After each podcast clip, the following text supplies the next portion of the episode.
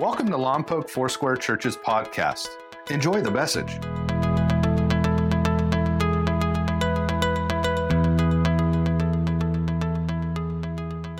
Well, we are carriers of the hope that Jesus Christ has put into our lives. I want to draw your attention to 2 Peter chapter 1 verse 4. It's been a verse that we've been using for our entire series, Hope in the Dark. And it reads this way God made great and marvelous promises so that his nature would become a part of us.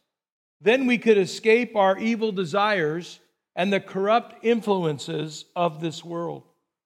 You know, in these unprecedented times, it's a good thing for all of us to grab hold of the marvelous promises or the precious promises of God. Maybe you know some promises already that are in God's Word. You could embrace those now and, and look for new ones, brand new ones that maybe you've never, ever, ever been familiar with before. As we start today, I want to tell you that Proverbs 12 25 really is uh, the driver behind my message today. And it says this that anxiety weighs down the heart. Don't we know that? But a kind word cheers it up. Anxiety is a weight that presses us down, but a kind word is that which would cheer us up. I hope you'll hear my words today, but more than that, I hope we'll all listen to the words of Jesus Christ. We're going to go to Matthew chapter 6 in just a moment. Matthew chapter 6, if you have a Bible, you'll want to open there, or a Bible app. Of course, the words will be on your screen as well. In Matthew 6, Jesus is after us. He really is. And his words are really poignant for this time. You see, we already have enough anxious people in our world. And then when you add a pandemic, a worldwide spread of a new disease, along with all kinds of new anxieties, questions like, what does this mean to our economy? As one person shared recently, there goes my retirement fund.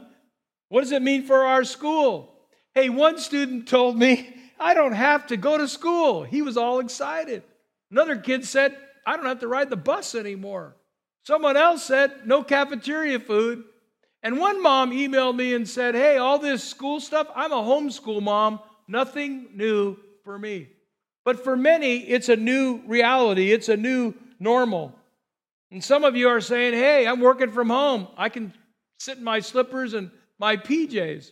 For some of you, you worked at home before. For others of you, it's a brand new experience. And the last thing you need from me is any toilet paper jokes. But I can tell you that you can get weighed down easy. That's what Solomon said in Proverbs anxiety will weigh you down. But as we go to Matthew chapter 6, I want to read to you the words of Jesus. I know there's different versions out there, but catch these today.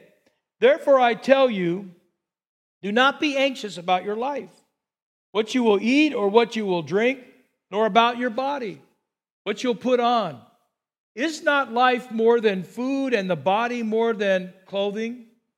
And then Jesus tells us to, to, to, pause for a moment. Like take a deep breath and look at the lessons that we gain from the birds. Later, he'll say, learn from the lessons of the lilies of the field or the flowers we see after the rainfall on the central coast. And he says, Look at the birds of the air. They, they neither sow nor reap nor gather into barns, and yet your heavenly Father feeds them.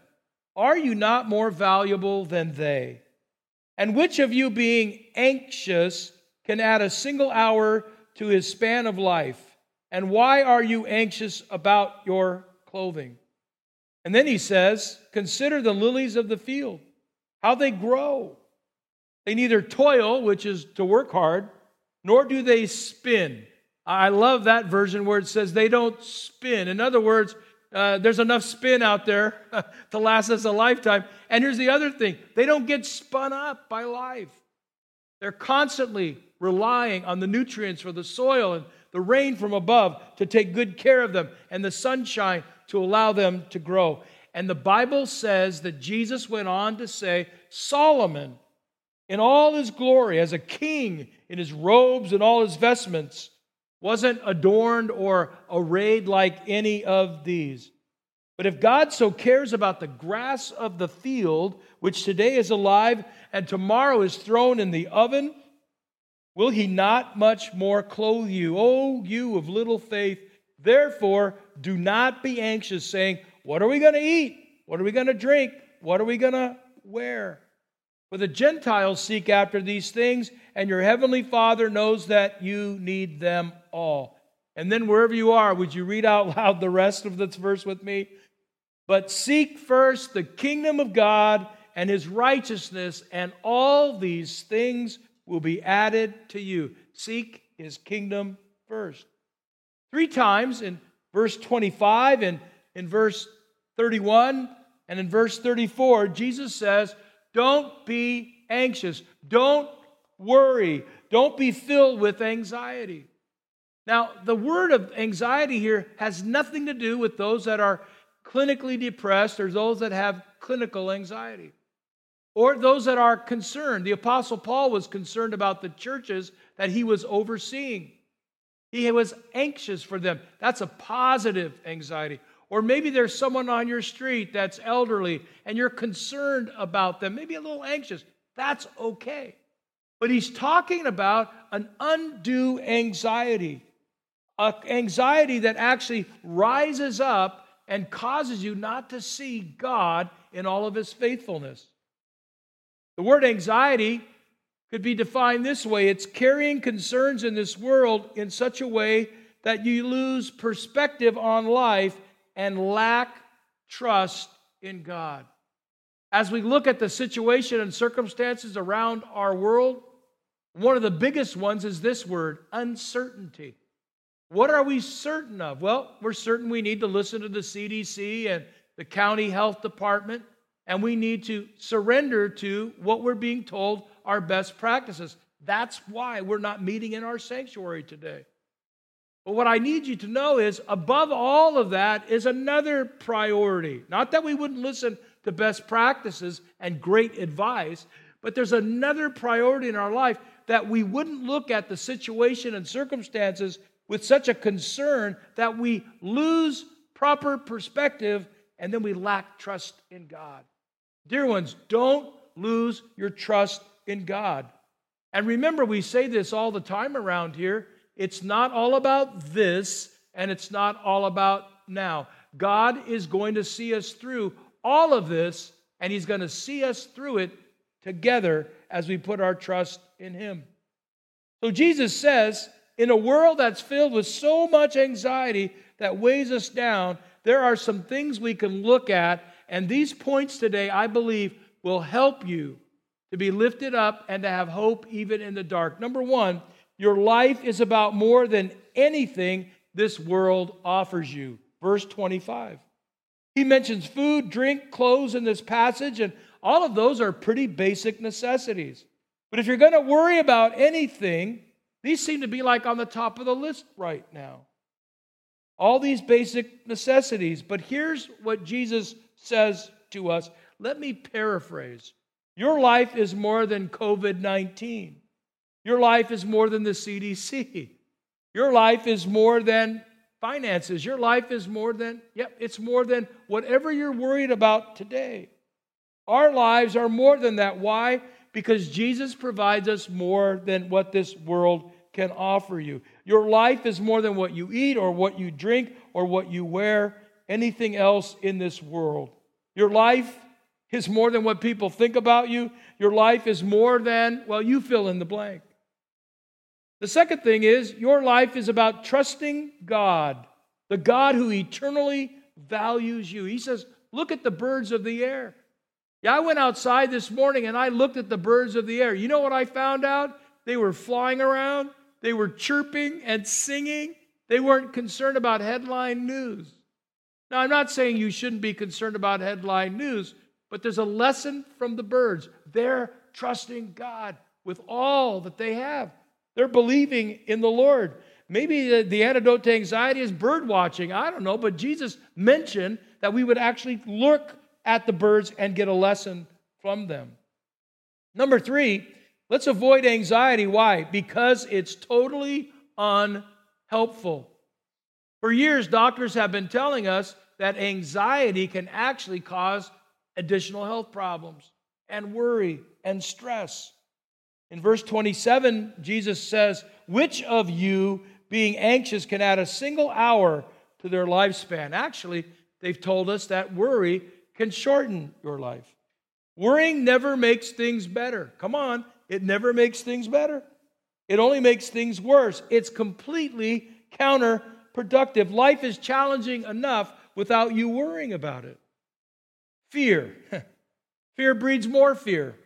Fear clouds our judgment. Fear redirects our energy to a place we shouldn't even go. And anxiety is a huge drain on our soul and on our mind.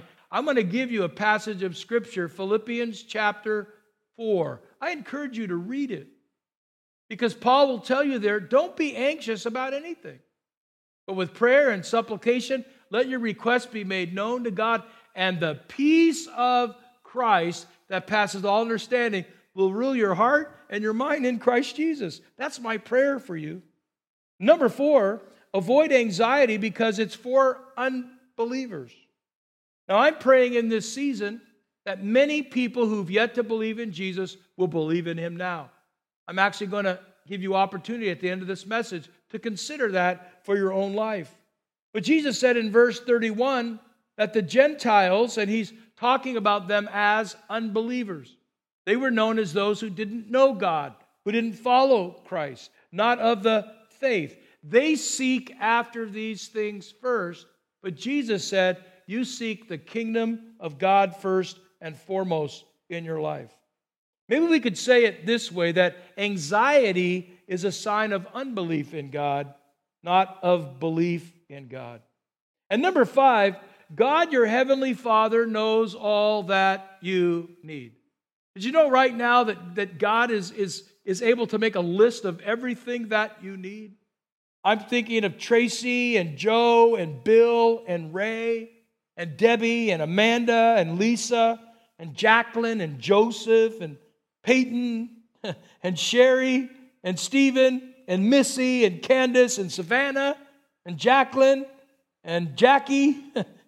and I'm thinking of Jack, all kinds of derivatives there, and Robert and Tim and Joe and Michelle and Trisha. Listen, if I didn't mention your name, don't be offended. But these are people that actually attend LFC. And here's why I mentioned their name God knows every one of their needs just like He knows your needs. There's not one person on this planet that God doesn't hear their voice, that God can't feel their concerns, that God can't know their needs before they even begin to ask. And that includes you, dear ones. He knows everything that you're struggling with. He knows everything that you're facing. And in verse 32, Jesus said, Your heavenly Father knows that you need them all. It's a promise we can cling to, a precious promise. Number six, I really love this one that God, your heavenly Father, will supply all that you need. See, if God just knew what you needed and said, I can keep a record of all of your concerns and all of your needs, but wasn't able to supply, I don't know if I would trust him. But here's what we know that God can supply all of our needs according to his riches in glory. Someone was telling me that they were on Amazon the other day and they were trying to buy Clorox wipes and hand sanitizer. And Amazon said at that particular moment, we're out of supply. I mean, Amazon with the smiley face, and we can deliver it to you. And Amazon Prime, they were unable to be Prime, they couldn't do it. But see, God is not only aware of your needs, He doesn't have an inventory shortage. And what's the greatest need we have? Let's be honest. It's the need of our soul to feel peace. It's the need of our mind to be able to think comforting thoughts. As, as Romans 12 says, we're being renewed in our mind. And Jesus went on to say in verse 33 if you seek God's kingdom, He's able to add all these things to you. How's that for a promise? That God, the one who possesses everything, will provide us with all that we need. At every moment for all eternity, your heavenly Father will always supply all you need. I, I, get pumped up by that thought that my God is able to do great things, even more than I could imagine or think, and to supply me and to supply you with all that we would need. And number seven, God guarantees you mercy. Let me say it you mercy, mercy. Today for trouble today, and mercy tomorrow for trouble tomorrow. See, in verse 34, Jesus said, Don't you dare be anxious about tomorrow. Why? For tomorrow will be anxious, or tomorrow will worry for itself. Sufficient for the day is its own trouble. Now, the Bible tells us, and we know that Jesus knew this, that the mercy of God is new and fresh every morning. Great is his faithfulness. I'm going to encourage you to grab a journal if you haven't already done so and start writing down what God shows you through this season. And one of those things, here's my homework assignment for you. Yep, it's homework, all right. Write down all the things that God has done in the past where He's been faithful. You didn't think you'd graduate, and God helped you. You didn't think you'd ever get that job, and God provided. You never thought you'd be able to have the house that you live in or, or the shelter that you live in. You never thought God would even help you pass your driver's test, and He did. Think of all the areas in your life where God has been faithful, and you know what that will do as you look at that list? It will cause you to, well, raise your hands and raise your heart and say, God, thank you for who you've always been and who you'll continue to be for me. Great is your faithfulness. But there's one word in there mercy. You see, when Jesus Christ went to the cross, He's on the cross for us, and you know why He's there? To give us mercy. We didn't deserve His grace, we didn't deserve His mercy, but He gave it to us through His own death, burial, and resurrection. When Christ is on the cross and He's dying, He's saying, Father, Father, forgive them. They don't know what they do. He was even showing mercy to those around him, gambling for his garments. He was showing mercy to the thieves on either side of him on the cross. And no doubt, those who were crucifying him, Jesus was trying to show mercy and love to them as well. Father, forgive them. A dear person in our church uh, emailed me and said, My biggest struggle right now is uncertainty of the future. I don't know what's going to happen tomorrow. Hmm. Can I tell you what's going to happen tomorrow? Let me tell you. God's mercy is going to greet you when you wake up. His mercy is there for you. His faithfulness is there for you. That's why Jesus is saying, You cling to me and you seek God's kingdom first, and then everything that you would ever need will be added to you. I want to declare this over your life, over our church, over your family and friends that mercy is coming to your life, will you open up to it? Mercy is coming to your life. God is more concerned about what's going on in our world than anyone else. God is more concerned what you're facing and feeling right now than anyone else, even yourself. His mercy and his love and his compassion and his grace I can go on and on about the great things that God is doing for us. But tomorrow's mercy from God will be sufficient for tomorrow's trouble in the world. Tomorrow's mercy from God coming to you will be sufficient for tomorrow's trouble in the world. I want to encourage you, if you've not given your life to Christ, that you would do so now. I can't think of a better time for you to say, Jesus, here I am, take my life. I have a friend that uh, lives in Lompoc. He doesn't go to any church. He told me one time, hey man, when I hit rock bottom, that's going to be my day to give my life to Christ. Until then, I'm in control. Well, I'm going to send him a text this afternoon and tell him, hey buddy, the time is now. Give up your control and put your life in the hands of God. Why? Because I want God's mercy to come to that man, just like I want his mercy to come to you. I want God's grace to fill you and your family, just like I want grace to come to that man. And I know that God is able to touch him just like he can touch you right where you are. So allow me to pray for you. And here's my prayer that you will know that Christ died for you, that he rose again from the dead for you, and he's sending his Holy Spirit to you as you believe in faith of what Christ did on the cross Romans 10 9 and 10 says, If we believe in our heart and confess with our lips the Lord Jesus Christ, we shall be saved. Saved from what? Well, saved from eternal damnation and given a place in heaven. Saved from what? Saved from ourselves. Yep.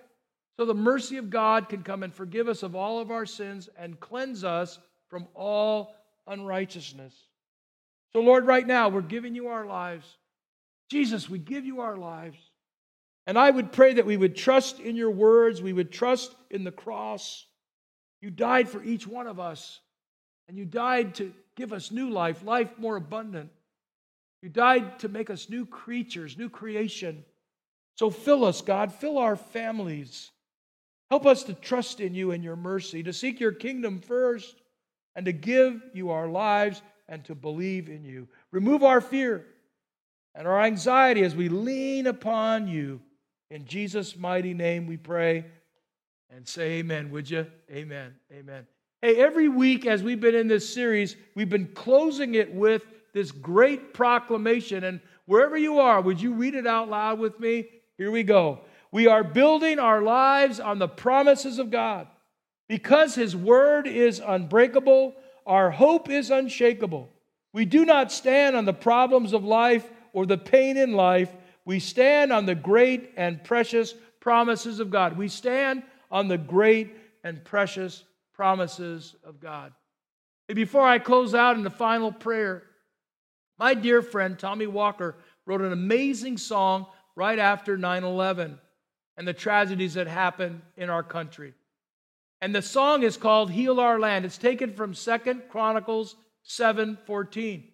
And for those of you that are regulars to LFC, you're going to recognize Tommy and Eileen Walker, his daughter, and our friend on percussion, Brian Taylor. They've got a couple other guests as well.